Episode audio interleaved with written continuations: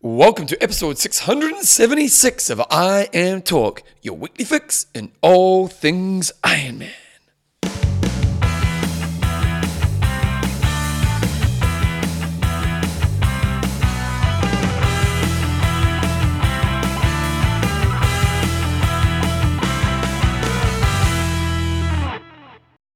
Rightio team, welcome along to episode six seventy-six of I Am Talk with Coach John Newsom and Bevan James Oz. How you going, mate? I'm very good, Bevan. How are you? Still hearing about the cricket. Are you? yeah, we're, we're pre-recording this show, team, so we're literally in a couple of hours from last week's show. But uh, yes, I am. I, I, I, this would be one that will take a long time to get over. Yeah. Yep, I'll tell you what. A few Palms beat us in the rugby. Oh. we went with stopping the podcast. Yeah. So we're retiring. Yeah. We're giving up. It. We're giving up. And you probably beat us in the bloody America's Cup with your, what, what's his name? Ben, uh, Ben, Ben Ainslie. Ainslie, that's right. With all your Ineos money coming over here. Oh, man. Okay, I Am Talk is proudly brought to you by Extreme Endurance, Galactic Buffer, and our patrons. And let's name a few, Jumbo. I'm going to go first. Marion Hearing, the creaming the moose. Good luck for the second one. James Thunder Down Under, Shins Gill. Yeah. Good luck. Robert Turnbull is Doctor Do Good. There we go. Nice. Uh, John, this week's show we've got uh, news. John's Epic Camp France overview. We've got a Scott, an interview with a man by the name of Scotty Taylor on uh, building a brand. So really discussing around social media. So if you're into into wanting to be a, a bit of a social media influencer, or if you're a pro athlete, or you just want to get more of a presence, listen up. And we've also got, uh, hopefully we'll get some Epic Camp interviews up, depending on how hard John's, John's been working on the camp. And we have a pro of the week and questions and answers at the end. Okay, John, let's talk about races coming up this weekend. We've got Ironman Switzerland happened last weekend, but we don't know the results. So my prediction is? Um, I think... Uh, Cameron Worth has just run like a two forty-one marathon, yeah, and he is going to be on fire. And he, and swam. he swam forty-five minutes. Yeah, unbelievable. He rode six hours, but he still managed to win. Oh, he rode six hours, so he, yeah. let, he let himself down.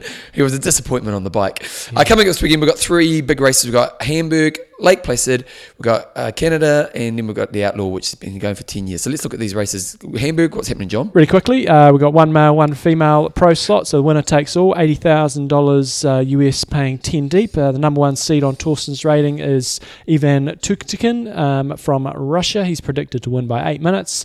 Of real interest to me is to see how Andreas Raylert goes. He's ranked number four on Torsten's rating. Uh, a bunch of other Kona qualified athletes, uh, so it'll be interesting to see how how hard they slam it. You've got Matt Troutman, uh, Will Clark. He's often on race lists and sometimes picks and chooses a little bit. Uh, and along with Clement Alonso McKerna and Rudy Wild. So should be some good racing over there in Hamburg. Uh, and on the females side of things, uh, again, we've got lots of Kona qualified athletes uh, racing.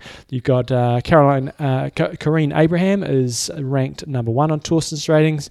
You've also got Caroline Steffen, Susie Cheetham, Sarah Pampiano, Maureen Half, uh, Christian Leopold and Bianca Staurer, all Kona qualified uh, and still racing relatively late in the season. Mm. Still, so, so, I suppose you'd still call July mid mid season. Uh, When's the crossover point where it's a problem? Well, I would have thought August onwards. Yeah. Um, but pros are different. If for an age group, depends how hard you go in the race as well, doesn't yeah, it? Yeah. For an age group, man, it takes a while to get over a race, but.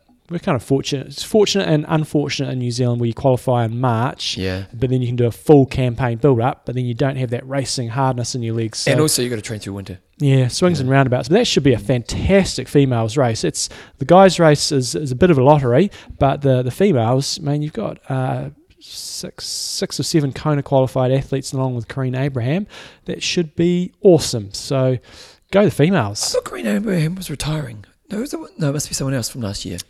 Remember in Kona, there was, there was one of the girls we interviewed who was. Uh, yeah, of I think group. she's she's certainly near the end of her career, I'd say. Mm. Okay, John, uh, we've got Lake Placid coming up, and this is a men-only pro race, and we've got a couple Kona qualifiers, so Joe Skipper and Matt Russell.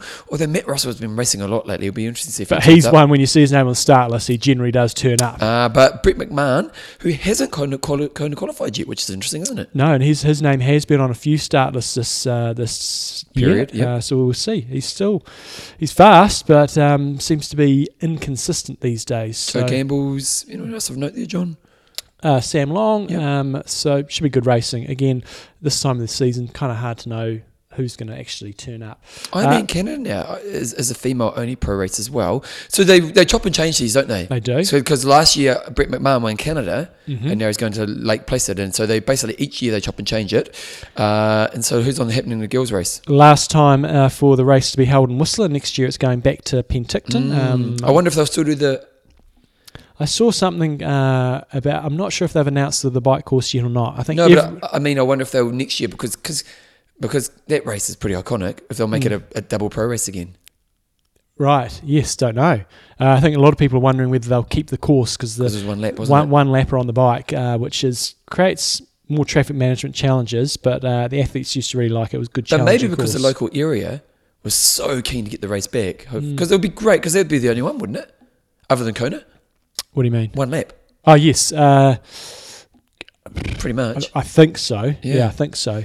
Um, so, female side, you've got Angela Neath, uh, seeded number one, uh, Jen Arndt, seeded two, and Jodie Robertson, number three. This is all on the on Torsten's ratings, but you've got four Canadians in the top four, so I wonder if we can get the Canadian trifecta. And Heather Wirtle. And Heather Wirtle. Got a bunch of Canadians there. Nice work. Sue Hughes. Who's she? Bevan, you're, you're, you're, you're like looking into the future to next week's show, or is it this week's show? Oh, she's the pro of the week? She's pro of the week either this week or next week. Oh, there you go. Interesting. Because it's interesting you picked up on that. Yeah, well, well it's the name of I don't know, because you think Heather Wirtle, we think well, she maybe should be there, but she's, you know, hasn't. So, okay, uh, John, we've also got the Outlaw, which turns ten, and good on to the Outlaws, because they came around about ten years ago. I'd say exactly ten years ago. And uh, from day one, all we ever heard about this race was great stuff. And, yeah. you know, in this game, for a non-Ironman branded race... To be selling out. To be selling out, to have a great reputation, to continuously turn up and provide a high-level race, it's a, it's an outlier, isn't it? It is. Good on them, the Outlaw. You're outlying there. Yeah. I love your work. Uh, do we know anything about the pros? Is it... I don't... Um, no, I don't know if they really... I think they... they They have a I think they have just a little bit of prize money if you maybe beat the record or you. There's some funny. I remember there's being some funny criteria that they they used. Uh, if you're under a certain time, maybe you're in amongst it. Okay. So maybe somebody send us an email on that if Outlaw does have a little bit of prize money, because if they do, I want to give them a bit of love. Okay, so you're in France right now, and you started your camp yesterday, and from what I recall, your Monday was a really big ride day. That's because you were listening, right, Bevan. See, John. Yes, I was listening, unlike you. So, um, so tell us what you're doing on this camp. So, firstly, if you want to follow. Um, Um, what we're up to, I'll be pu- uh, I'm planning on putting my blog onto the Epic Camp Facebook page, so uh, that'll have all the files, some images up there as well, but in terms of um, G P S files, et cetera, you'll be able to see exactly what we're doing. Uh, I'll also be have uh, my bike files go, actually everything will go onto Strava as well, uh, and I'll be putting some uh, some nice pictures on Instagram as well, so I'm with the social media, Bevan. Mate, you are so cool with the kids. And uh, you find on, on Instagram, I'm Newsom John. You got to make sure you spell that Newsom right. Uh, so So, yeah, we are on today's Tuesday that the show's coming out. So, we started on Sunday. Um, what's going to be a little bit different about this camp is I've, I've scheduled, uh, this is a bit of a risky one, a bit more harder running earlier in the camp. Ooh. And so, there's going to be some serious strategizing having to having to go on while we're out there. Um, Epic Camp is really about taking yourself to the limit, both mentally and physically. Most of the people coming onto the camp will be crapping their pants a bit because I have uh, given them the schedule. I often hold that back and don't actually give it to people today. Day one, but these days everybody bloody needs it. They need the coach to see it, et cetera. So I've sort of given them the, the schedule, but not exactly what's in every session. But there's a few worried people, and rightly so, uh, because we are going coast to coast in France along the Pyrenees. So if you've been watching the Tour de France, well, actually the next couple of days of the Tour de France, no, last week it was. Geez, what week are we in? Last week when they went up the Col de Tourmalet, which is a, a hilltop finish. Uh, we're going over that one day, but we're starting in Biarritz, which is on the northern coast of France, riding all the way down through the Pyrenees Mountains, and we finish uh, on the other coast in the Mediterranean. Um, For those that don't know too much about the camp, uh, it is about going, you know, going hard. Uh, but we have jerseys for the different classifications. So we have a K O M jersey. Big di- K O M is King of the Mountains. The big difference with that this year, every other year, it's been whoever's fastest up the mountain gets the points, yeah. and uh, and so on. This year though, and trial it. This may backfire, but it's going to be a percentage of F T P uh, in terms of going up the mountains. So if you're a slower athlete, it doesn't matter, because if you're still operating at the same relative effort as the faster athletes, you're in with the shout. That's a fun way of doing it. Like, as much as I think it's also nice to be the fastest guy up, Um, There's prestige points. You get prestige points for that still. Yeah, but, but I, I like that. Mm, so yeah. I think it should work okay as long as, long as, as everybody's F T P's right. It got their F T P right, and, and that'll become very obvious in the first couple of days. And so what happens if it's zero obvious and someone's got it wrong?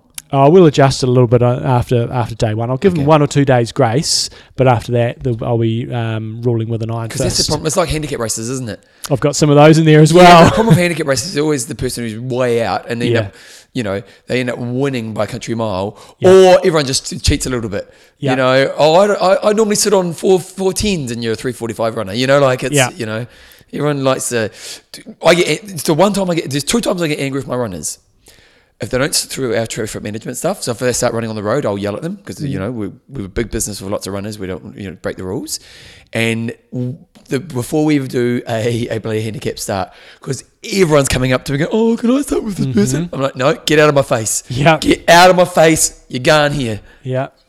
Yeah, so we've got the K O M jersey. We've got uh, this year the red jersey. We're, that used to be for the sort of the veterans jersey. But um, again, that one's going to be this time around more performance of the day. So if you win a handicap race or something like that, that's going to be our performance of the day. And then we have our yellow jersey, which is uh, for accumulating the most amount of points. So you basically, the way you accumulate points is every thirty kilometres you bike, um, you get a point. Uh, every ten kilometres you run or one hour, uh, you get a point. And every three kilometres you swim, you get a point as well. So you can just train the house down and try to out-train people by literally doing twelve hours a day. There is a twelve-hour yeah, cut-off. And you had to do that because there was a guy who went nutbar, wasn't there? And Seth's coming back on this camp. Oh, really? So you come in to test your rule. Uh, there's lots of ways you can get bonus points. Because when he did it, he was like twenty hours a day, wasn't he? I don't know if he did twenty, but he, he went pretty long one day. He went, he went did quite a bit through the night. Yeah. uh, so there's lots of ways you can get bonus points. For example, um, uh, we have like a ten K run, and you have to do that under a certain amount of time. And again, in the past, that was um, pace dependent. So, you know, you had to run under, I think it was fifty minutes, thir- thirty-eight, thirty-eight minutes for ten Ks to get three points. Oh, and then okay. it might have been okay. forty minutes to get two points and thir- forty-two minutes to get one point. This time, though, I've pegged it to people's ten K P B time. Okay. So again, if they fudge this, it's going to become pretty obvious. So you need to, if you do go do a ten K within three minutes of your P B performance, you get three points. Oh, that's a hard thing to do on Epic Camp. Yeah, that's a hard so thing to do. That's putting it out there, uh, and, then and it is a disadvantage to slower people because you know three minutes when you run uh, like an hour ten, yes, is way harder than three minutes when you run you know thirty-five yeah, minutes or whatever. Yeah. Yep. So we're just spicing it up a little bit. We've got similar challenges in the pool, like we've got ten by two hundreds and you. You've got some set times for that based off your sort of four hundred metre time. Uh, so it should be good times. I'm, I'm really looking forward to different challenges, trying to keep people in the game a lot more. And the, the disadvantage for the slightly slower people on the camp is they might might have previously just sort of cruised a day. Yeah. But now you're in the opportunity to win something every day. Yeah. There's going to be a bit more pressure. So it's not a disadvantage, it's, it's the game. Yeah. Yeah. And for me, for example, on day one, when I'll probably be the last starter in our aquathon on day one, uh, how hard do I want to go to try to catch that person at the very, very front, knowing that we, we've got an aquathon in the morning and then we're getting on the bikes and riding one hundred eighty Ks. So there's going to be some really good strategy. It's one of the beauties of the Epic Camps is that the, the training you do is just next level you'll ever do. Um, the motivation is unbelievable because there's just something about a group mm. um, and a group of pretty similar ability. Um, but the point system does keep you motivated. And, mm. you know, and it's really interesting, you know, I like the little tweaks you're doing here because it is trying to keep everyone more engaged in it. Mm. Um, but, you know, even when I was on the camp, people just wanted to beat the people in front of them. Mm. You know, like when I was on the camp, I was always kind of one of the fitter guys on the camp at that stage. And so not that I was ever really going for the gold, you know, but I got the mountain jersey was the one I wanted. Um, but uh, even the guys who were kind of at the back of the, they were always just trying to beat that guy in front of them, you know, totally. and and that's what it's all about, isn't it? It's just, yeah. it's it's one thing to do a lot of training. And that was the thing I loved about Epic Camp. It wasn't just you did a lot of training. We trained hard. Yeah, that's you, the, the idea was, the initial idea from, from Gordo and Scott is like a bit like doing the Tour de France. There's something hard every day. Yeah. And so this time around... You know, like, when you, like when you say, like I said in the last week's show, like my biggest training week was sixty-seven hours. It wasn't plodding along doing an right. ultra, you know, an ultra long bike ride. It was, mm. you know, fifty percent of that's probably racing at a hard level. Mm. So good stuff. So it's going to be good time. So uh, when this comes out, we'll be a couple of days in, uh, and next week we, we might have some interviews in today, hopefully, uh, and then next week we'll have a, a bunch more, and we'll be wrapping up basically when this finishes next week. So it's a eleven-day camp, and it's going to be good times. Oh, this is going to line up pretty well for our sponsor, John, because you've got X Endurance, and I imagine you are popping it back right now. You're like a druggie at a party. I am indeed. So certainly I promote use of Extreme Endurance on the camp, and I, I use the main Extreme Endurance product to try to help me get through day to day, help uh, deal with that muscular soreness. Makes a significant difference uh, in that regard. You've got to bounce back day after day, and we know that when you do that hard running, that's what's going to damage the legs most. Also um, use immune immune boost all the way through the camp. One of the challenges you, you have, and, and I don't think the Tour de France does a great job of, of showing this, just trying to manage yourself uh, when you're doing these big things, big long multi-day events, is trying to stay healthy, um, and so to certainly pop the Extreme Endurance, you know, trying to eat as healthy as you can during the camp, but also having that little bit extra to make sure your levels are as high as possible uh, to try to stay healthy is, is critical. And Tour de France, you know, half the challenge with that is staying healthy for week three, and that can be a massive determining factor on, on in the overall positions. If you haven't seen this, it's great Sky documentary. I mean, I've probably talked about it before, about uh, the, the lengths that they go to try to stay healthy. I know they're Team Ineos now, um, but it makes a massive, massive difference if you can keep healthy. So oh, God, I'll be on the Extreme yeah. Endurance all the way through the week, and uh, and I know the majority of the athletes on the camp will be as well. So if you want to make sure that you get through your big periods of training uh, and keep yourself in order or get the boost for your next race coming up, check it out, x endurance dot com. If you're Kiwis and Aussies, you won't be able to get it off me for the next couple of weeks, but uh, because I'll be away, but I can always forward that on to my uh, assistant, and she takes care of the orders. Belinda. Uh, team, uh, we've got an interview coming up with a guy named Scott Taylor, or Scotty T as he is known. He's a bit of a brand builder around social media. He's just giving some insight for pros, but also, you know what? Age group athletes can do this nowadays. Oh, There's a lot absolutely. of age group athletes who, who are actually making money, you know, because they build a big audience. And well, it's so, the same as, as general influencers. They're just... yeah. people at home. Do you know what's really interesting? I didn't talk about this in the podcast. Actually, I'll talk about it afterwards. Here's the interview. Okay, guys, um, we've we often bemoan some pro athletes and, and their, their lack of ability to sometimes make themselves uh, marketable. Sometimes that's just what they want to do. And I, I was uh, commenting a few weeks ago, we had a Kiwi athlete, Teresa Adam, who we've had on the show before, and she won Ironman Cairns. And uh, she crossed the finish line in a pair of just a plain black uh, tri-suit. And I thought, bloody hell, there's a bit of an opportunity there for her to uh, to make a, make it a bit more as a pro, and maybe she's just not that well connected, or maybe she doesn't want to be. So we've got an expert on today. Scott Taylor has uh, been a knowledge manager um, before in terms of the, the Royal College of Surgeons. He can tell us a bit about that. Uh, he's a fantastic photographer and uh, and really involved in sports marketing and, and insight into how athletes can build a brand. So welcome along to the show, Scott. Yeah, thanks for having me along. It's great. Yeah. So maybe just give us a bit of a bit of an outline you, you did before we started recording, just a bit about your background so people get a feel for um, where you come from. Okay, we'll do. Uh, so I was a knowledge manager uh, for the Royal College of Surgeons in England uh, for about eight years, um, looking at how surgeons train to be surgeons. Um, so yeah, looking at things holistically, breaking it down, um, working how working out how systems work. Um, I. I decided to return home to New Zealand uh, in two thousand eleven um, and came back and uh, set up my business as a photographer, full-time photographer. Um, and I was producing images for my clients, and they weren't really using them that well. They were using them to get likes on, on Facebook or similar.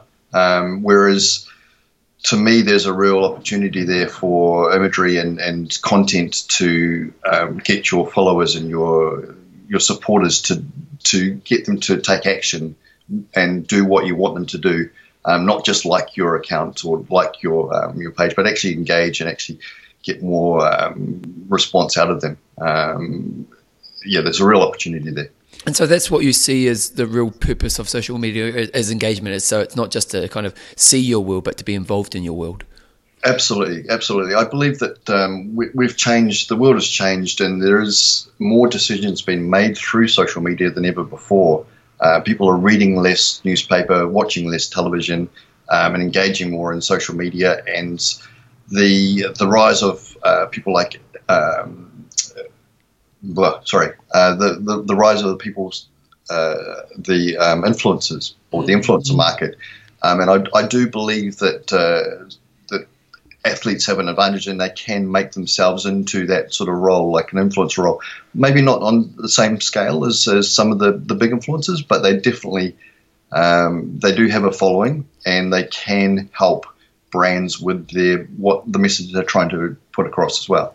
So, so John Hancock, I'm not sure if you know John or not, but he was at um, the Mountain Snail. He was at a talk that you gave to, I think, uh, a bunch of New Zealand junior athletes um, uh, maybe a couple of years ago, and that was sort of the, the genesis for, for us getting you on the show. So I guess those those young athletes are at the start of their career and, and might not be that marketable at that stage, but having said that, a lot of the youngsters are pretty good with social media. So I guess my first main question would be, you know, what what makes a, a pro sort of marketable, and, and what what are your main messages to pros in terms of um, what they need to be doing uh, in order to, to make themselves more marketable?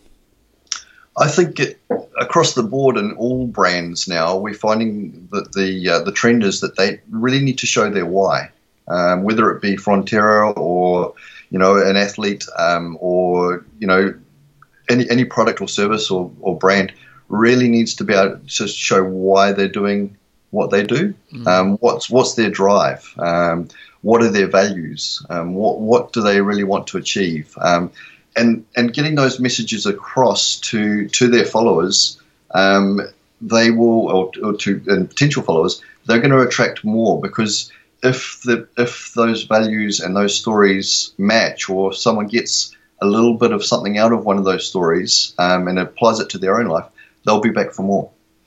When you say, when you say that, but like you know, for a lot of brands, they spend a lot of time on you know what is our why and you know mission statements and all this type of kind of rhetoric behind it all. For a pro mm-hmm. athlete, Um, how would they go about doing that? You know, because a lot of pro athletes are like, oh, it's like joining, you know, you know, they maybe don't explore that deeper side. And, and, and I suppose what would be your advice around finding that? Um, well, pro athletes are, um, I mean, obviously they're, they're, they're full-time as athletes and, and their followers um, aren't potentially going to be other pro athletes. Are going to be, well, potentially some of them will be, but um, a lot of them will be age groupers or mm-hmm. other people in different sports, et cetera. So they need to be aware of the message they're putting across. And one of the big things I say to, to anyone that I'm I'm coaching or working with is they need to look at not so much what they're achieving, but how they're achieving it and um, what they're learning as they go along. So from any given experience, um, whether it be a training session or a race, I, I ask them to, to, to actually talk about what they learned from the experience and what they carry forward to the next um, next race or to another race where they have similar conditions, or whether it doesn't have to be a race, it can be a training session. What do they learn out of that? Um, and put that message across to their followers, because if one follower can or a few followers can actually take a little bit of that knowledge or and learn from it and apply it to their own journey, they, they, they'll be telling all their friends and they will be following. So I guess more so, you know, rather than just putting up a, a picture of um, you smoking along on the bike and, and hope you get lots of likes, it's more a case of, you know, if you end up uh, on the side of the road vomiting in a race or in training, uh, mm. then trying to explain what's going on here and uh, and paint a bit of, you know, tell a bit of a story. Absolutely, absolutely. Um, and, and you're sort of suggesting that they should try to mainly do that in pictures. Obviously, you know, pictures are a massive passion for you, but um, yeah, is, is is that your main message, trying to say do, do it in pictures? Is that the best medium?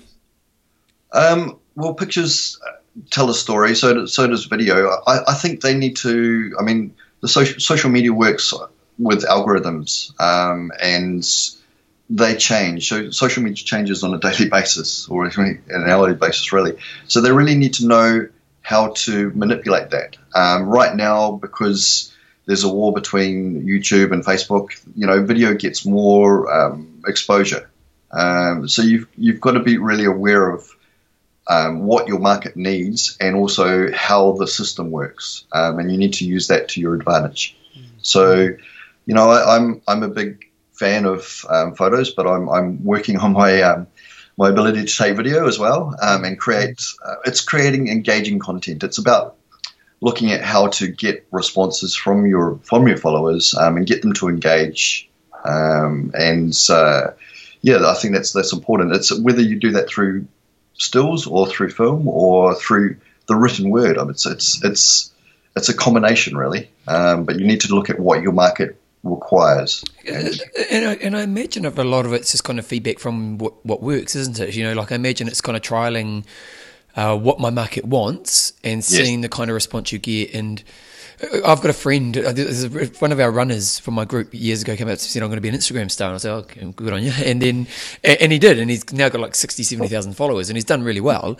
Um, but he basically just does the same thing over and over again. It's quite fascinating. He basically puts the same five photos up in the same yep. pattern, you know, and it's, it's, he's found his formula and it's working, you know, in that way. And it was, but it's just interesting to watch it from the sidelines, how simple it is really.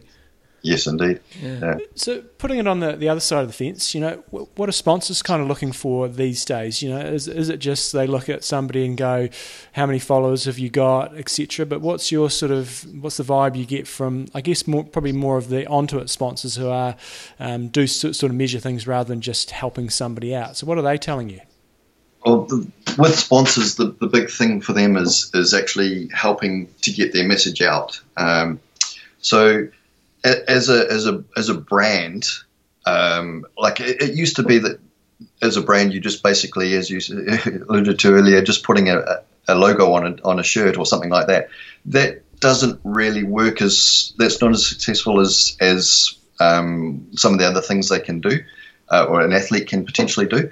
It's it's all about value, and it's it has to be looked at as a business relationship um, in terms of you know a cost and benefit for that particular sponsor or particular brand. And more and more the brands are telling us that what they want is they want good content. They want content that can inform, educate, influence their market. They find that if they put a message out there saying, hey, here's my latest shoe and this is what it does, it doesn't get the buy-in that, that it would get if it was someone that other people can identify with, mm-hmm. um, or they can, or they are, you know, if it's someone that they support or they, they really look at, uh, look up to, um, and they're giving them that message about that particular shoe. That's much more. It's it's, it's actually called user generated content, and it's it's a lot more valuable to the brand than them putting that message out. Um, it's more believable. It's more. You know, it, it, it's much more valuable to them. On that side, what do they need to be careful of as, as like, you know, as, as a pro athlete? What do they need to look out for? Because I imagine sometimes brand alignment might be wrong. You know, what are some of the things that you do need to be aware of that you could get wrong, which could have like a backlash? Well, that's that's where I come to my earlier point about having your values and, and understanding what your values are um, and aligning yourself with um, brands, et cetera, who have the same values. Because when you do that, you make it, you're, you're making your job easier, and you're actually looking at your followers will have those same values as well. So mm. when you have those, your followers have the same values as the brands you're supporting, they'll also want to be looking at those. And, you know, it, it might be that your shoes that you that your brand, that you push don't actually work for the, your followers, but, you know, there's other aspects of their clothing or other things that, you know, that, that might work for them. And it's it's if, if they believe... If if they can find stories about, you know, the brands that you, you're sponsored by and their why, and they associate with those, they will be interested in their products too. So for, for athletes that are listening to this, and, and this also applies to age group athletes that are, that are looking to get sponsors, because um, you can. There's a lot of age group athletes that do better than pros in terms of getting uh, sponsorship deals because they are good influencers, et cetera. But for anybody out there who's sort of at that stage, and, and maybe they have listened to this and going, they've, they've started to figure out their values and, and why they do this. How do they sort of? What's the best methods for sort of going about trying to actually start to build their audience? They, I think the first thing they need to do is make sure that they're very strategic. Um, I, I work with quite a few athletes, and, and they they find that they're, it varies from having to, they do actually too much on social media and others who don't do enough. Um, and it, and that is a choice as well. Um, you, you don't necessarily need to be doing a lot of social media if that's not your that's not your game and you don't want to be doing it. There's no you know there's no must, but. For me, it's it's about um, what they need to do is they need to be very strategic and they need to schedule out what they're doing um, and make it sustainable at the very bus- busiest of times because mm. if they don't, they're effectively just wasting their time. social media needs to be consistent, um, and you need to be, when you're posting, uh, one of my biggest uh, bugbears is, is actually looking at what you're trying to achieve. What, when you're doing this post, um, I, I ask myself the questions, or I, I tell my people I work with to ask themselves the questions, what are you trying to achieve? Um, and does does it tell your story? Does the post tell your story? Does it add to your story? And also, does it show your values? Mm. Um, because if it doesn't, if it's a piece of, for instance, if it's a piece of cake um, and you just do a post of it, or a piece of food, um, that doesn't have any value. But if you're telling, you know, this this food has this story, and it and it relates to what I do, and it has this nutritional thing, and you know, if it has, if it adds to your story, then it's got value. Mm. Um, one comment, I'm not sure if you made it to me on email or if it was uh, John Hancock was saying, you, you kind of feel that, you know, whilst the sponsorship money, it's, it seems to be a hard time for athletes these days. You know, the prize money's not uh, magnificent, um, and, and it's getting perceivably getting harder to get sponsors, but you kind of still think that the, now is a time where it's actually easier for athletes to um, to get potential sponsors. So, so why do you why do you sort of think that, and maybe explain it in a bit more detail? Yeah, sure. I, I, I totally believe that, in terms of they are looking for great content, um, but you, it does take work, um, and you know, you've got to be prepared to put those that, that time in, and, and treat treat a sponsorship. sponsorship as a business relationship, and you know, it takes your time, um, so you have to place a value on that as well. Um, it, it, it is easier um, to find sponsors um, right now, because they, they are looking for that content, um, they are they do need it, um, and because more and more decisions are being made um, through social media. um, Just, just on, on a kind of an individual level, because, you know, the, the, what we're talking about here is the, the gain you can get in, in spreading your philosophy, uh, building some income for yourself, you know, having reach and all the rest of it. But there are a lot of dangers of social media, and, and one of it is that kind of the addictiveness of it. And uh, most of us know that once we post something, if people start kind of commenting, we, we tend to check in a lot more. So just, do you talk to athletes about how to manage, you know, the addictive nature of it in a way that does not pull you away from your real focus, which is being an athlete? Yes, yes, indeed. You have to. You have you, that, and that's all about having a schedule, um, and making sure you're not doing too much. Um, I do. I do have athletes that I work with who, who love posting and love posting a lot. Um, and I'm, I, I come from the, the school of less is more, um, and actually making sure you you've got quality and not quantity. Mm-hmm. Um, you say less is more. Like how much? Like what, what is the right amount? Well, that really depends on what you're trying to achieve. Okay. Um, and it, that comes down to actually sitting down and, and working out what is your weekly plan and how does it fit in. Um, and, you know, and it has to be it has to be changeable too. Um, there are going to be times where you've got big things on, and, and you want to post more, but you've got to look at, you know, things over a, a long period of time. There are going to be quite quiet times too, where you're not doing things, and a lot of athletes who um, who come across times where they have injuries, et cetera, and they think, "Well, I'm not racing, so why should I post?" To me, those those where you where you struggle and when you really have difficulties, those are the times where you really need to be posting the most, because we, we all have we all have struggles in life, and we're looking at. Pro, well, we're looking at athletes, and we're looking at others and people who, who influence us. We're looking at how they get through these situations, because we'll go through them too. And if we can take those that little bit of information, as I said before, you know, that's that's that's so valuable. Mm. Mm. Just got a bit of a plug for yourself, you know, in terms of um, what you do, and uh, whether or not you are looking to get more athletes on board at the moment, or uh, or businesses as well. Equally, if we've got any business owners, what, just tell us a bit about what you do, and um, if you want to give yourself a plug on any any of your channels, uh, fire away.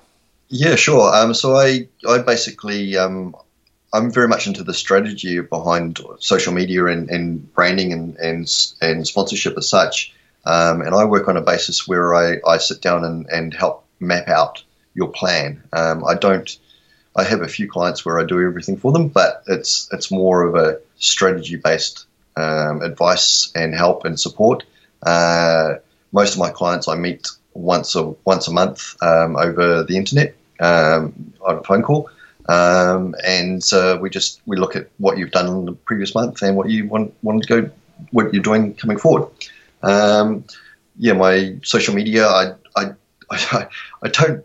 tend to I use social media myself, but I don't use it as much as I should. Mm-hmm. um I, I'm too busy doing everyone else's. Yeah. Um, so that, that, that that's you're like living with a chef, aren't you?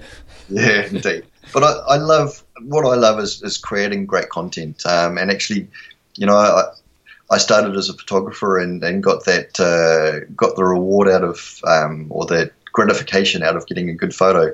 Now for me, it's it's it's actually about um, putting a plan in place and seeing it through through and, and um, seeing the results come out of it, um, that where, where I get that real satisfaction. So, you know, it's it's it's a changing world, um, and it's changing quickly. Uh, and it's it's really, really hard for small businesses. So, like, if if I was a, a, a, a an athlete, if I was an athlete, or what I I'll start that one again. What I what I'm saying to some of the athletes, and and I. I should mention that I, I work with athletes who are pros, and I work with athletes who are not pros, um, who are age groupers. And I, I do believe that the age groupers do have an advantage because they are more um, – people can identify with them better because they have lives, they have mm. things doing. And triathlon's a it's a it's a sport that takes a lot of time, you know, um, we effectively three sports, but um, – you know, it's it's it's I've completely lost my train of thought. Sorry, guys. Yeah, no, yeah, yeah. Um, yeah. So uh, it, it's it's um, yeah. No, I was going to go on about something else. I'm pretty... Well, no, I want to know where people where people can contact you and, and sort of see yeah. what you're up to. So, um, is website the best sort of form to, to get in touch with you, or where you're at? Yeah, um, website or social media. So my website is uh, www.scott and then iet.com. Mm-hmm. Um, and uh, Scotty T Photo across all the social media platforms. Nice. Now, I've seen plenty of your photography around the traps in New Zealand. You do an awesome job. Um, and yeah, look, I'm, hopefully we've given you uh, listeners who might want to enhance your social media platforms um, some good tidbits there to go away and do it. So awesome. Thanks for your time, Scott. And uh, you keep kicking ass with what you're doing. Legend. Actually, can I just add something? Yes, yeah. Absolutely. Yeah. To my social media, I completely, completely forgot it. Um, yeah, uh, also, there's a few, there's quite a few blogs that I've done on my on my website um, yes. that actually talk about what, what I've just talked about, um, and through LinkedIn as well. So, fantastic, awesome, Scott. Thanks for your time. Okay, thanks for your time. Cheers. So, what do you think? It's great. You know, uh, it's one of the things is if you're a pro athlete, you got to try to do well. You don't have to. But there's the opportunity there. If you're in it to make a living and money, you've got to pull your finger out of the ass and actually try to build a brand. And so I'm all into that. Put up your ass either. Uh, somebody, else, uh, Adam, um, Adam Big Schnozzle Barsley, is that what yep. we're calling him? Yep. He was saying he, he was at the gym the other day and enjoyed, uh, laughed out loud when we were talking about uh, your fist going up your ass. So, now what I was going to say, you know, if you are in the business of being a pro athlete and you actually want to make a living out of it rather than just training and racing, this is serious stuff, and it's the way that you've you've got to go. But you know what's interesting is I was reading something on the internet the other day saying of kind of famous people who makes the most money. Yes. Uh, and it kind of like it was something like movie stars were like fourth or fifth, mm-hmm. sports stars were like second or third. Uh, music doesn't make much money, but Taylor Swift makes a lot of money. Yes. I think Taylor Swift's the most biggest earner of all, mm-hmm. but then Kylie Jenner was number two. I saw a picture. No, no, Kylie Jenner, oh Kardashian, or, or Kardashian, just, one of them. Yeah, one, yeah, one of the Kardashian girls, which maybe it's Kylie Jenner, um, and she she basically makes the same as as um, as Taylor Swift, not pretty much on par. Right. Now she's got a T V show, so she's got some influence, but yeah. but it's basically just through influencing. I saw. It was, I think it was one of those. Kardashian's doing a really interesting, inf- I don't know if it was an influencer photo, but somebody posted Um, if you think you're f- stupid, um, just take a look at this picture. And it was one of them playing poker, but wearing mirrored glasses. And, you, know, you know what? You can give them a hard time, but they are they apparently are brilliant business people. Oh yeah. You know, like they have the influence they have on our young society is unbelievable. Yeah. And uh, like she, she, did you watch that documentary on Netflix, um, Fire Festival? No. Oh, it's a, basically it's a great documentary about this music festival. It goes totally disastrous, um, but they paid her something like a million dollars for a tweet mm. or for an Instagram post or something. Hmm. Uh, wouldn't that be nice? Wow. Yeah. Right here, we might have we'll have a pause. We'll have a pause right now. A maybe mi- pause. Uh, it might be some Epic Camp interviews. Otherwise, we might go straight into Pro of the Week. Okay, here we go. Righty ho, we're going to do some uh, Epic Camp interviews. Uh, what I'm hoping to do on this camp is to do some pre-camp interviews and then some post-camp interviews, so we can get a good feel for uh, people's expectations beforehand and then the reality afterwards. Some of those will be during the camp, some will be right at the end. Um, so we're starting off with a Epic Camp veteran from France in twenty sixteen. We did France, didn't we? Yep. Uh, you will have heard her name on the show lots before, the Grinder, Chrissy McKinlay from Christchurch. She's back for more action. Uh, so... Firstly, um, Chrissy, what have you learnt so far this week about travelling? Always take a spare derailleur hanger and do what John, as John advise, advises, um, and don't panic. Come early, and then you've got time to sort out all your other issues. So that is, uh, Chrissy might be the first person to ever start Epic Camp on uh, negative one points for, for uh, failure to listen to instructions. But in all seriousness, guys, uh, and we will have a website of the week that Chrissy has found out about uh, when we get back, which is uh, fairly useful if you do get into any strife. So, Chrissy, you did your first camp, um, and maybe give people a bit of a experience, or no, share your experiences of that camp and probably what you learnt from it the most.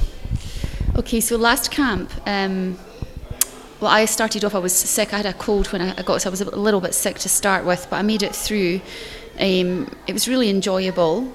Um, you just push yourself to limits that you just think you can't, um, and realise that it's all about just having a good attitude and getting on with it every day. And it just, there are times since then when races and just training where I, I go, oh my God, this is hard. And then I, th- I always think, well, it's not as hard as climbing up Mont Ventoux on day one with a chest infection, or riding up the Iseran after a, ma- a massive day. Oh, I think that was day five. Um, and yeah, I also think it's just it, it, it confirms also that our body do- our bodies are designed not to remember pain, because the whole tenet of that is so that women give birth more than once. Um, and I'd say Epic Camp sort of probably falls into that category. Yeah. So what, what sort of motivated you to come back a second time round? Well, me and Zarnia and Ian decided that we'd definitely go back again, but uh, they piked out this time. Um, oh no, it was just such a fabulous experience, and my idea of a holiday, I mean, the girls at work don't understand this at all, but my perfect idea of a holiday is to just train all day and eat, eat and drink. Yeah. And that's what you do in Epic Camp, with a group of like-minded people who also think it's not odd to ride for six or seven hours a day with a swim and a run. So yeah, that's why.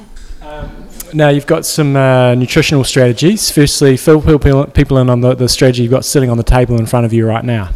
Ah, those little Nutella packets that are always at the breakfast buffet, they make a perfect snack for your jersey pocket. Just got to make sure that you wipe it off your face afterwards, but very tasty. You don't need gels when there's Nutella like everywhere. and, and what are some of your other nutritional strategies? Because I think you quite often go sort of low carb, high fat. Um, what have you sort of learnt about that, and what are you going to try? You know, in theory, before we start this camp, and we're in France, where sometimes our food choices are not the same as what we have back home, and we go to some pretty small places. So, what's your sort of strategy going to be around um, your sort of daily fueling? Um. Eat a reasonable breakfast, hopefully have some veggies at night. I just like to eat real food when I'm doing these training camps. I, the only time I would have a gel or something kind of sugary is if we're doing a wee race, or you just need that extra lift, like some Coke or something to have a climb. But I just try and eat real food. I like salted nuts, and I can't remember if it was on camp we had them or at that up Duez, but they had, like, you can buy pack a packets here, and it's like a crepe with Nutella on it and a packet. I think Julie had those the last time. I think, and bananas, basically. I try not to eat too much shitty stuff, because you just end up all inflamed and bloated and yeah, but sometimes that goes out the window on a big day. Totally agree. Once you start to get a bit tired, and um, I don't know if you've looked through the schedule too much, but is there anything in particular you're really looking forward to, or any any of the now you sort of know the points, how that sort of works? Um, how, uh, is there anything you're really looking forward to? Uh, I'm looking forward to wearing the pink jersey since I'm the only uh, girl on the camp. Yeah, yeah. um, I'm looking forward to everything be- because I it's just an experience to ride through all the famous cols. I'm lo- I'm sort of. terrified, but also really looking forward to Monday because that's when we do all the big famous calls like the Tourmalet and everything else. Um, but I haven't looked too far ahead because it just freaks me out. So I'm just going to take each day as it comes. I learned that from last time. Uh, and probably finally, you know, what's your plan post camp? Um, some people come to camp just to do it. Some are using it for preparation. You know, what are you, what are, you know, when you finish at the end of this camp, what are you? And we'll do an interview afterwards. What are you hoping to have achieved? And, and is it a springboard to anything else?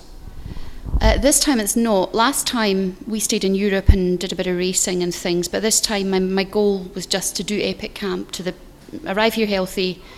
Do Epic Camp to the best of my ability and enjoy it, and I haven't even looked beyond, haven't even thought beyond it. I had quite a long racing season this summer, and last Epic Camp I tried to keep my fitness and I ended up just digging myself a massive hole, and which didn't catch up with me till about twelve months later, and I don't want that to happen this time. So I'll chill for August and then hopefully use that fitness and mental fitness to propel me onto things for spring and summer, but I haven't even thought what they are yet. I'm just going to enjoy this. Excellent. One of the things that we're changing on this camp that you guys will have heard me talk about is everybody's got a chance in being at yellow. So, Chrissy, we're expecting high things because all the climbs and points competitions are a sort of percentage of efforts based on your sort of F T P and times and what have you. So, look out on our Facebook page for Chrissy maybe in yellow. We've got to, we've got to block the two big fellas on the camp, uh, Pete and Glenn, from getting in yellow because I don't have a jersey that's going to fit them. So uh, we'll see how we go. So uh, any final words or anything else you want to say before the camp? Uh, no, just thanks for letting me come again, John, and all your organisation. And yeah, I'll catch up again at the end of the camp and see how, how I've gone. Fantastic. Awesome. Thanks, Chrissy. Okay, Bevan, I'm on fire over here at Epic Camp. Uh, it is already we're not even day one yet, and uh, I'm on to interview number two. So you gave, laid, laid me down the challenge, and I'm uh, achieving it so far. So next guest up uh, is John Duda. He can give us a bit of insight on where he's from, and uh, and then we can carry on and ask him a few questions. So John, just give us a bit of a background, your age, and where you're from, and what you sort of do for a, for a nine to five, et cetera, and how long you've been in the game. Um, I am fifty-seven years old, John, and uh, you, you told me that I am the oldest athlete, so I, I have that uh, to go go for me. Uh, I am from Latrobe, Pennsylvania, in the eastern part of the U S Uh, I'm a physician, uh, a radiologist. That's my nine to five. Uh, I've been doing triathlon since two thousand, um, and uh, yeah, yeah. So that's uh, that's my story. So, you know, I know you listen. John used to wear one of our fantastic um, old school I Am Talk uh, race race kits back in, God, that would have been in the, the back in sort of late two thousands, yeah. I would imagine. Yeah. Um, so you will have heard a lot about the camp, but now you're here. And um, what are you sort of what are, what are, what are you thinking about the camp in terms of your expectations and, and what's sort of laying in front of you? Well, for me, it's uh, um, it's. Uh, I'm hoping it's going to be a jump start. Uh, the last couple years, uh, uh, I've been sort of injury riddled and sort of trying to find my way again in triathlon. So that's that's the main uh, the main purpose for me. Uh, I mean, I've been looking for the forward to this for a long time. You had mentioned to the, me about the camp. Uh, I don't know, three years ago, you said put this on your radar, and I did. And uh, so now the time is here. So. Uh, My expectations, you know, if I can uh, get through the camp minimums, I will be uh, thrilled. Mm-hmm. Uh, we'll just kind of see how it goes. Uh, right now I'm dealing with a little bit of jet lag issues and uh, not making any excuses yet, but uh, um, yeah, I just want to, you know, go day by day and kind of see how it goes. Mm-hmm. So that's, that's my approach. Um, tell us a little bit about your speed in terms of so people get a bit of a grasp of, of where you're at, you know, in terms of your swim, bike, run. Um, so John's a Kona, he's uh, qualified for Kona before, but sort of run us through, you know, roughly what you do in Ironman and, and your speeds, et cetera. Yeah, and you know, and that changes as you get older too. Uh, I mean, uh, I've noticed the last couple of years, my uh, uh, even even though I'm training um, like before, my, my fitness is uh, is dropping, but that, that goes with age. So my fastest Ironman swim, I've uh, done a fifty-nine. Uh, let's see, bike, uh, you know, and all courses are different too. Uh, bike around a five twenty to five thirty, I think, was my quickest, and then my, my marathon time is around a three forty, I think, was my quickest. So my, my overall fastest Ironman time was, I don't know, ten thirty something, I think. And, you know, that was when I was uh, in my mid to late, or mid fifties, I think, so. Um, and uh, have you, where you're from, have you have you ridden many mountains before? Um, and so do you kind of have any feel of what sort of effort you can sustain when you're going to be doing these climbs? Yeah, I'm fortunate that I live uh, in a hilly part of the country, uh, and I live at the base of a mountain that I can do hill repeats. Uh, it's a, like a three-mile climb, and I can just keep, uh, um, you know, I can tra- I train on that. Um, and we have uh, Skyline Drive that we've uh, I've done a few times with some friends. That's a one hundred twenty mile. Uh, I think it's maybe a twelve thousand foot elevation, um, or something. So, yeah. So I. Um, Boy, how fa- uh, how hard can I sustain it? You know, e- every day is different too. Um, I, I think uh, for me too is the pacing. Uh, if if I get the pacing wrong, then I'm going to suffer at the end. Uh, if I get the pacing right, then I'll be I'll be fine. So uh, um, yeah. I, yeah. What's um what have you given much thought to, like, a nutritional strategy on how how you gonna how you gonna battle this? Because we, we, we've we've just finished our. We've been over here for two nights now. We've just been down at the, the buffet breakfast. I've been, uh, I'm, I'm restricting myself to one pan au chocolat per breakfast. That's my limit. There's there's quite a few tasty things looking there, but that's been the limit so far. So maybe tell us about what you do, sort of race day nutrition when you're doing an Ironman, and whether you've given too much thought uh, to, to what you're going to do over here. Yeah, I, I think what I'm going to be doing here is a lot different than race day. Uh, I, I think here um, it's it's going to be, uh, you know, race day. Um, I, I do uh, a metabolic efficiency type of uh, of uh, nutrition, so I try to put as little in my gut as I, I can, and uh, and I I use uh, UCAN uh, for that, um, and uh, kind of just what they have on the course, um, and uh, gels and things like that to supplement. Here, I, I think uh, I'm going to be drinking lots of Coke. Uh, you know, the M's uh, the M's bars uh, certainly will uh, will come in handy. Um, I'm probably, you know, I, I think I'm, uh, I haven't thought as much about nutrition on the camp. I'm, I'm just going to sort of learn from the, the uh, more seasoned campers, I think, as I go along. And but I think Coke is going to be the drink of the day probably for me. Uh, what is there anything you're particularly worried about? You know, you've you've sp- probably heard lots of stories from the camps, but is there anything you're particularly worried about? Uh, thing uh, worried about? Uh, not you know really. I um. Uh, I'm just going to kind of go with it and see see what happens. I mean, I um, every day is different, and I think, you know, with the history of Epic Camp is we're all here together to help each other through, and um, and, and I think that's that's going to pull through for me.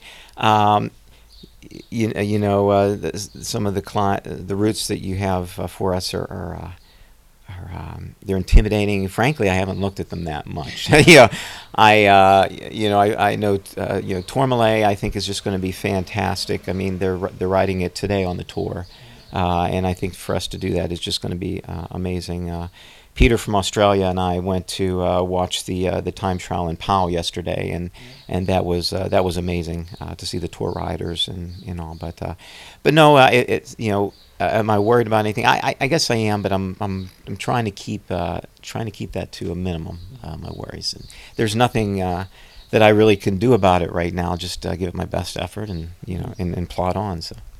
Um, you might hear from a few athletes saying that they haven't actually inspected the course, uh, the, the, the schedule too much, and that's based on my advice. Because if you if you go too far ahead and you're looking at day five, you kind of just got to stay in the moment and take it day by day. It's a bit like doing a triathlon. When you're out there on the bike, if you start stressing about the run, then you, you're not going to be in the moment and focusing on what you can you can do. Um, and then the other thing, if, if you are ever thinking about coming on these camps, and the, the reason I asked John about what he's worried about, um, one thing to be worried about is looking after after your undercarriage and uh, and making sure that you lube up every day, and uh, you try to keep downstairs as dry as possible whenever you're not on the bike, and doing everything you can to keep everything clean down there, because if that goes south, it's uh, not a great deal of fun. Uh, any any final things? I mean, we'll catch up with you after at some stage during the camp and, and afterwards as well, but anything else uh, you want to get out there? No, I just, uh, you know, a shout out to uh, my team, the Wadi Inc Elite team um, that uh, that I'm on this year. Um, I just want to thank my family for letting me come. I mean, it's a, it's a big deal, uh, you know, for me to come out here. So, uh, no, I'm looking forward to uh, uh, to cycling through the mountains of France and the, the countryside and enjoying the whole experience. So. Yeah. Uh, we'll look forward to hearing from John later on. He is, uh, he is, uh, as you said, he's our oldest athlete. Uh, that doesn't mean anything in terms of uh, when we're going up mountains, and it's all percentage-based stuff. So I'm looking forward to seeing uh, John in yellow at some stage. So thanks for your time, John. Thank you, John. Thank you.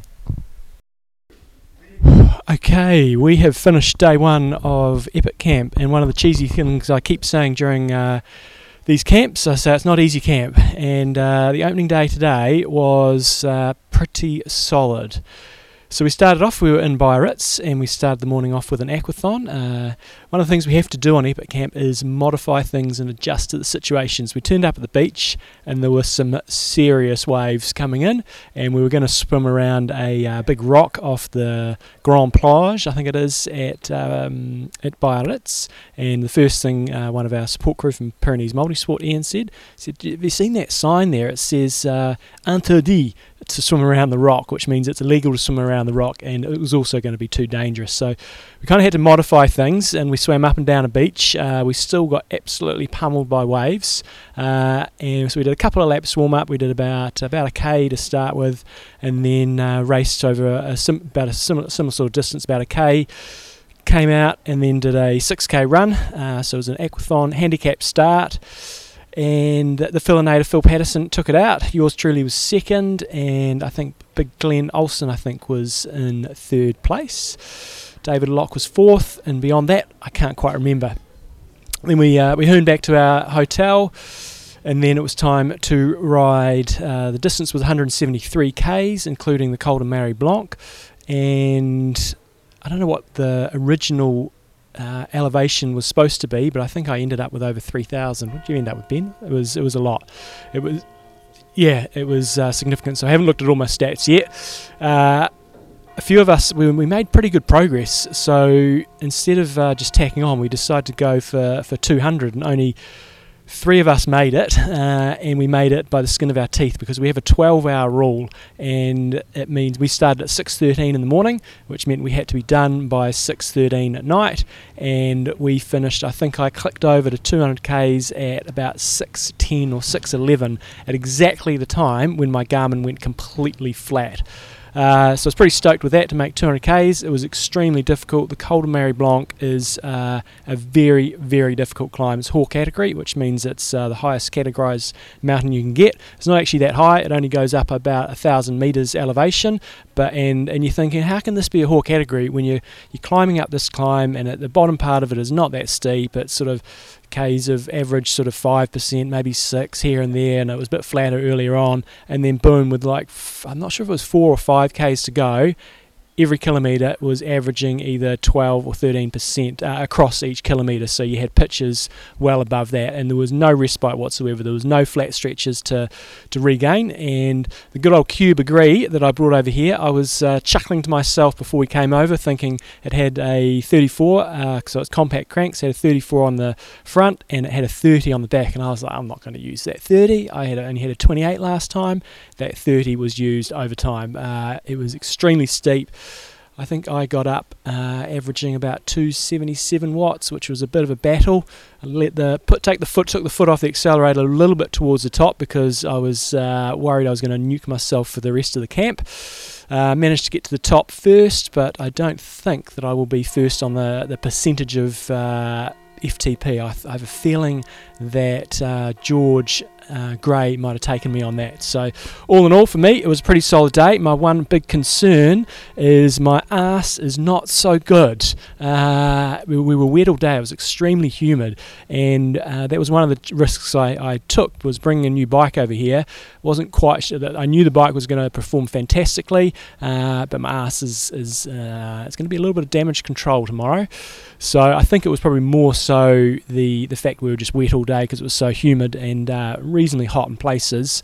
Uh, so that is going to be something I'm going to have to manage over the next few days. So all in all, it was a very, very epic day. Uh, twelve hours of, it wasn't twelve hours of training, but it was twelve hours of exercise with breaks and breakfast and lunch and all that sort of stuff. So very solid. Ended up uh, yeah, two hundred kays on the bike, plus a racing an aquathon and racing a K O M. So everybody's pretty K O'd. So first uh, interviewee for day one is uh, we've got Ben here. You can tell us a little f- full details, where you're from, and uh, a little bit about yourself.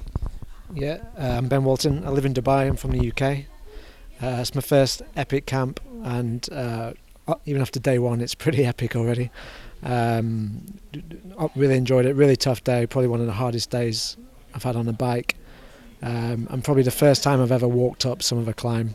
Um, when did you walk? Did you walk a bit in the Marie Blanc? Between two and one k. Well, not the whole bit, but I had three uh, walk um, breaks, I guess. Really? Yeah, I just couldn't keep pedaling. It was so steep. Um, twelve, thirteen, fourteen percent plus, never ending, no corners, just a straight line, uh, brutal. But um, I was really happy, really happy to get up. I'd done the Col de Marie-Blanque before, but from the easy side. Um, I, I, I, and I was wondering why it was an H C climb, but um, it definitely is one of the hardest climbs I've ever been up, even though it's only about eight or nine k's. Yeah, Ben's a solid athlete, and so when he says he's walked at walking, uh, he, it's not like Ben's back of the pack or anything like that. So, so tell me a little bit, like when you when you got up this morning and you knew what we had in store, uh, you know, racing an aquathon and uh, and a big bike ride. What was your sort of strategy going into the day? Um, I guess the strategy was to take it reasonably easy on the aquathon, but I, I, I guess as soon as the gun goes uh, to race, you just want to race. So I was all in pretty much on the swim and the run, uh, trying to run some guys down. I was last out of the water after the handicap, uh, so I had quite a lot of work to do, but I guess I got about half the people.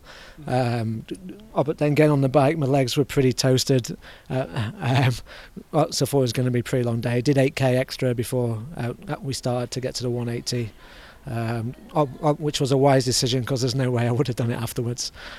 Um, so I'll just explain that. So, the, so the today's ride was um, one hundred seventy-three kilometres, and you get a one point every thirty kilometres. So if you do one hundred seventy-three, uh, you get thirty, sixty, ninety, one twenty, one fifty, you get five points. But if you do the extra seven kilometres, which isn't that much, uh, then you get uh, an extra point. So it was a very wise move these fellas did. Uh, they got out there before we started, and I was a little bit envious uh, of you, and they got out there because uh, chances are you probably wouldn't have done it at the end of the ride.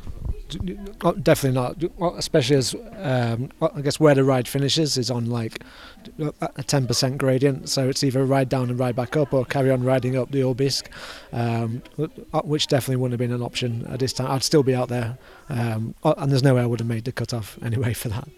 Yeah. Um, so, you know, you, you said what your, your plan was at the start of the day. Um, If you re- rewind it, you know, twelve hours, would you would you play your cards any differently?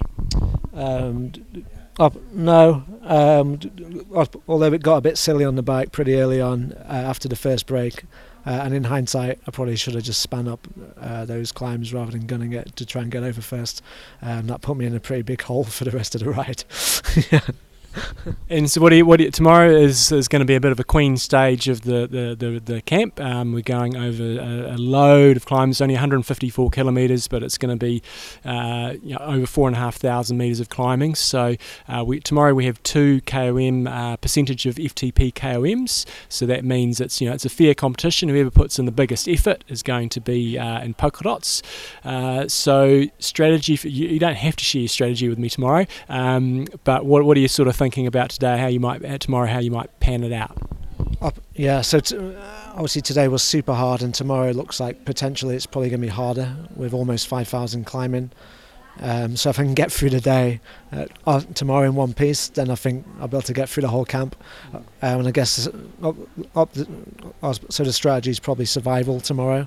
Uh, Um, try, uh, I guess on the Tourmalet, try what I can do, see if I can uh, get into a good tempo uh, and ride up there, um, and on the non-categorised climbs, just spin up, just spin up, save the energy, keep eating, lower heart rate, um, just to get through the day. It's going to be It's going to be eight, ten, maybe more hours uh, on the bike tomorrow.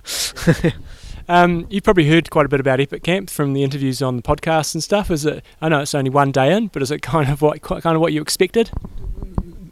It is totally. Uh, um, I was chatting to the guys uh, from Pyrenees Multisport um, before the Marie Blanc, and they said when they normally do uh, uh, the same ride, they stop at the bottom of the Marie Blanc and they sleep the night and they do the Marie Blanc in the morning. Ah. Um, so obviously it, it's already epic now. Um, so Epic Camp, they put a H C climb uh, uh, on the end of that and then decide to book a hotel on the top of a mountain. So we still had to ride another five K at ten percent or so up to up to the hotel as well. So it's definitely epic. Yeah. yeah. We might catch up with you later in the camp, but you know, um, other than the Tourmalet tomorrow, is there anything in particular you're looking forward to giving a crack to? Um, I guess just to try and complete it. Like, uh, I remember looking at the schedule last week and was like, wow, if I can get through this, some great training. Um, and I think tomorrow is, um, uh, it's one of uh, amazing day. It's like five big famous Tour de France climbs. Um, it's, I, I guess, a stage that they probably wouldn't even do in the Tour de France because there's so much climbing. So, um, yeah, it's going to be amazing. I think tomorrow's going to be the best day and the hardest day by a long way. Yeah, yeah. Awesome. Well done today. Day one done and dusted. That's great. Thanks, John. Cheers. No worries. Okay. Star of the day today, George Gray, uh, can tell us a little bit about where he's from and a little bit about himself. So you listen to this show. So George, tell us where you're from and what you sort of set up as job, family, et cetera. So people get a bit of a feel for, for what where you come from. Okay. Yeah. I'm from Farnham, just outside London in the U K. Uh, I'm a software engineer, so... Uh, work remotely from home, uh, giving me lots of time for training and whatnot, and uh, yeah, long time listener of the show. Really happy to be out here on uh, Epic Camp. It's been a long time coming, long time thinking about this, and yeah, just day one has been a pretty pretty brutal start to it, but good fun. Loving it so far. So what were, what were you thinking this morning? You know, what was your strategy? Um, we had an aquathon. Um, so first up, what, what was your strategy in the, in the aquathon, and, and did that pan out? You know, your, your pre-race strategy, is that what you actually did? Yeah, I thought I'd try and go fairly easy on the aquathon and uh, and, and try and stick to you actually, John. See if I could. Uh, but I lasted about twenty seconds, I think, on that run. But uh, the uh, the handicap worked out pretty well because everyone was quite spread out at the beginning, and then it all came together at the end. Um, but yeah, I didn't go too hard. Kind of tried to k- save myself, keep a powder dry for today's ride, and then give it a good crack on the the K O M. You, you were getting pretty feisty there on the bike on uh, on a f- few occasions, especially on some of the the non-categorised uh, climbs. Was uh, did you just want to really give yourself a good push today, see see what it's all about? Yeah, exactly. I think uh, I've got a bit, bit of freshness today because I tapered off last week. So yeah, sort of give it a go while I sort of feel good, and then uh, yeah, today had some great climbs in, and just see see where everything's at. So we started the um, the Marie Blanc, which was one hundred fifty k into the ride, so we were already, you know, pretty smoked. We, we the, the way we panned today's ride out, we did uh, to the first aid station was really cruisy. I just sat on the front. I really wanted to keep the group together, so everybody got a got a draft, and so it was for the stronger riders. It was it was particularly uh, really easy. Um, then we kind of just kicked it off from there, and about six of us sort of rode off and riding pretty solid tempo. Um, if you're sitting in, it wasn't too bad, but when you're on the front, you know, it was it was a reasonable sort of clip. And bloody hell, the roads over here, you, you go at some serious speed for not that much effort compared to New Zealand and the U K. It's just ridiculous. So George was spending plenty of time on the front, um, and then we came to the Marie Blanc, Marie Blanc and uh, what tell, tell us about what your strategy was and maybe what your, your numbers are and, and what you plan to do.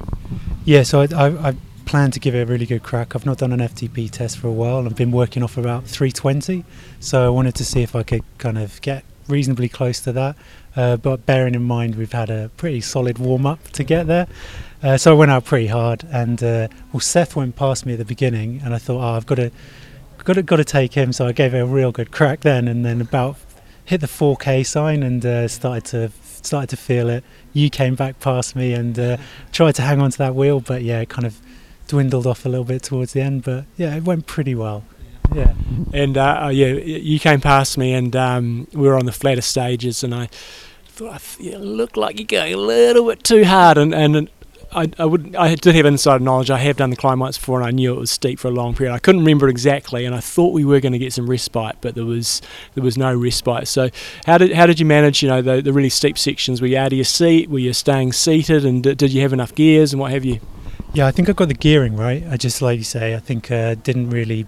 like strategize the uh, or take into account that it just gets steeper and steeper.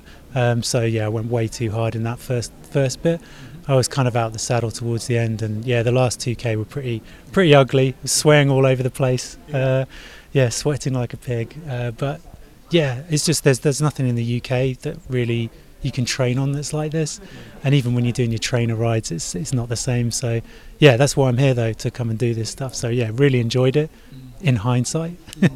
um, One thing that when you're doing these really steep climbs, I actually turned around, because with the Marie Blanc there's quite a few straight sections, and uh, I turned around and I saw you. I thought, shit, you're not actually that far behind me, but you probably quite were time-wise. It was probably quite a way, even though it was maybe only a couple of hundred meters. It was time-wise, it was quite a bit, I think. Oh, definitely, yeah. And those straight bits really mess with your head, I think. Like I much prefer it when you're kind of twisting and turning. It doesn't seem so bad, but when you look up and you see a straight bit, you know it's going to take a while. Yeah.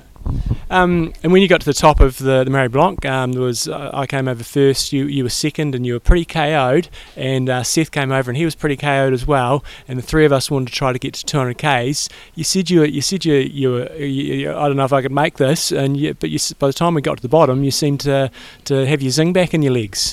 Oh well, I think uh, yeah, I think that's where the, the the support crew saved me there. You know, got a bit of Coca-Cola and uh, that nice descent. Thing the sugar kicked in and I felt all right by the bottom. It's the thing with the descents, your heart rate comes right back down, and yeah, you feel good again. So yeah, I was all right by then. Uh, could have kept going for a while. It was touch and go, wasn't it, if we were going to make two hundred or not? Yeah, it, it was like I came in at two hundred point four or something, so we we na- nailed it. Yeah, we made it by about three minutes or something like that, uh, just in time. Uh, so you don't need to tell me your strategy for tomorrow. Um, we, uh, yeah, what, what are you sort of? What, what are the highlights you're looking forward to for the rest of the camp? You know, some of the key things you're looking forward to. Oh yeah, just aim aiming for completion really. Just uh, yeah, one of the things I've been saying to you is like I want to get a bit better at descending, so plenty of time to practice that tomorrow, uh, and uh, yeah, just soak up some of the atmosphere in the sights and uh, see how we go. It's been a big day to start, so uh, yeah, I'm gonna be interested to see how I feel tomorrow morning and make sure I can keep going.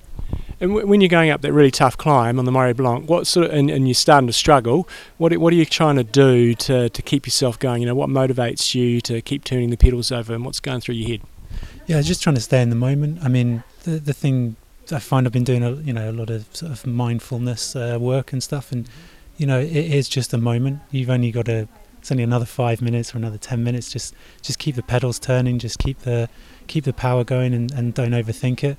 Um, At the beginning of this, I was looking at the schedule, and you kind of you can overthink all of that if you think about every single day that you're doing. But really, with this, you just need to just get through the next five minutes, the next ten minutes, and yeah, then you you're going to feel bad, but you're going to feel good again as well. Oh, you had a very good day. I, I passed George in the aquathon. Um, was it the start of the second lap? I think it might have been. I think it was. Yep. And uh, and I was, I was coming up on you reasonably quickly, and then he put in this big bloody surge, and I thought, Jesus. Uh, this could be a bit of bit of uh, bit of battle here, um, but we had a set of steps. Uh, every, we did three laps, and uh, we had a set of pretty gnarly steps. They were quite tricky, weren't they? They were indeed. Yeah, I thought I'd give it a crack there because I knew the steps were coming, and that was going to kill me. So uh, yeah, I thought I'd give it a little bit of a surge. And oh, well done! You had a fantastic day, first day up, and uh, we look forward to some battles as we go through the camp. Great stuff. Thanks, John. So only you listeners know what happens. John, we don't know what happens. Maybe there was some, if they were, well done, John, for doing your work. If they weren't, sharpen up, Newsom. Yes. Uh, let's do Pro of the Week. Jesper Svensson. I actually meant to do this a few weeks ago, um, but we had a full show, so I didn't do it. And since then, he's gone on uh, to, he finished, was it second or third? And then... Uh, in rote. He, I knew he was leading after the swim, and he came home with a really, really good run. Uh, so Jesper Stevenson, he is going to Kona this year, courtesy of winning Ironman Barcelona. Uh, last year, he swam forty-six, rode four twenty-two, and ran a two fifty-three for an eight oh five fifty-six, only winning by nine seconds. Wow. So wow. Not only did that mean a Kona slot, a guaranteed Kona slot, uh, it also meant four thousand dollars difference in prize money. So almost, not quite. So five hundred bucks uh, second was uh, nice. Franz Loschke from Germany uh, lost out. Uh, but he was coming on strong by the look of the splits. Franz, uh, he, he was running a two forty-six. So maybe Jesper had it all under control. So that's what it, how he what he did to, to, to get his Kona slot. He has done some awesome things since then. Um, but where am I going here? Uh, He finished. He did finish second in Challenge Route uh, just recently in an eight oh two twenty. Um, the, as I said a few weeks ago, the first thing I do is I go look at people's uh, triathlon dot org record, and, and that often tells us whether they've been in the game for a long time. And in Jesper's case, he's from Sweden. He has not been going for that long. Uh, he's only got a record on there from twenty fourteen, where he won the. Uh, no, he got sixth in the. Uh, Swedish Sprint Triathlon National Championships. So really still very new to the sport. He did the, the Nationals again the, in twenty fifteen and twenty seventeen. He did the European Long Distance Champs, finished in sixth in the elite men. And since then, he's gone from strength to strength, and his more recent detail, uh, um, performances, as I said, Challenge Route, finished second there. Uh, uh, Ironman Mar del Plata, he finished in fourth place there, but he would have already had his slot. Uh, and prior to that, he won Ironman Brazil in twenty eighteen uh, and had a bunch of seventy point threes before that. So certainly a man that is on the rise. Uh, he needs to improve his biking. He, he was first out of the swim by some margin in Rote, uh, came home with a fantastic run split as well, um, but got a bit uh, dominated on the bikes. So could be somebody that might be in the mix uh, in Kona, and see if he can hang on in the bike. Mm. So Jesper Svensson's from Sweden. Look out for that name. I like how you're doing this. I like the pro of the week, you know, because one of our jobs is to kind of help expose the pros, um, you know, and... No, I like it as well, for just for my own benefit, is when people's names come up, I'm like, oh, what the, who the hell is that? At least I'll have some recall when I see his yeah. name in the future. But he's okay. won a couple of races, so he's going well. Yeah, good stuff. Okay, John, let's get into the patrons. Let's name a few. Name a few patrons. I'll do that for you, Bevan. Will, uh, Roger the Chop Canham. We've got William Spector Moore. And Ken the Mighty Red Welsh. If you want to become a patron of the show, go to w w w dot i m talk dot m e and you'll see the Patreon or Patreon section. Just go there, click on the donation level you want to do. There's gifting based on donation. Also support the boys and the show, so we appreciate all the patrons who already are patrons of the show. If you want to get show emailed to you, oh, sponsors, John. Extreme Endurance. Uh, your Galactic Buffer. Uh, if you want to get show emailed to you, just go to w w w dot i m talk dot m e, down the bottom of the page, put your information in, and I'll email it to you each week. Uh, if, uh, if you want to get some coaching, coach john newsom dot com. If you want to get my other podcast, bevan james isles dot com, and other content, you go to i m talk podcast at gmail dot com. John, your goss. My goss is I'm in France. I'm riding through the mountains. I'm happy as Larry, as long as this weather is okay. God, does it mean, do you look at the weather before you go? Not really, but it should be hot. But then when you're in the mountains, it can change pretty rapidly. Yeah, so you know you can get, get cold some, quickly, can't it? You can get cold very, very quickly. But what's the coldest you've ever been training? Uh, I've ridden in frosts around here. No, but I mean like when you're actually like, oh, I'm getting sick here. Uh, we had a day in Epic Camp France a few weeks, a few years ago. We were going through Canada and we were riding. Epic Camp France when you're in Canada? No, it's Epic a long Camp ride. Canada, and we were riding through the Icefields Parkway. We had full winter kit on that day. Yeah. That was pretty cold, and we stopped at this cafe, and the, the support crew sensibly filled up our water containers with hot soup they purchased from oh, the nice. from the from the restaurant, and uh, we were pretty cold that day. I remember one time cold. I did the cop ride on a Tuesday morning. Mm-hmm. Does this still go? It's not the cop ride anymore. It's the World Champs ride now. Oh, is it really the official? It's a lot of youngsters, and they're pretty fast. And do they do long base still now? Now, that you now they're back into it. Yep. Now our roads are all open. Oh, here's yep. the wife. Uh, what, what? Iron Russ. I mean, don't. Train hard. Train smart. Get your car.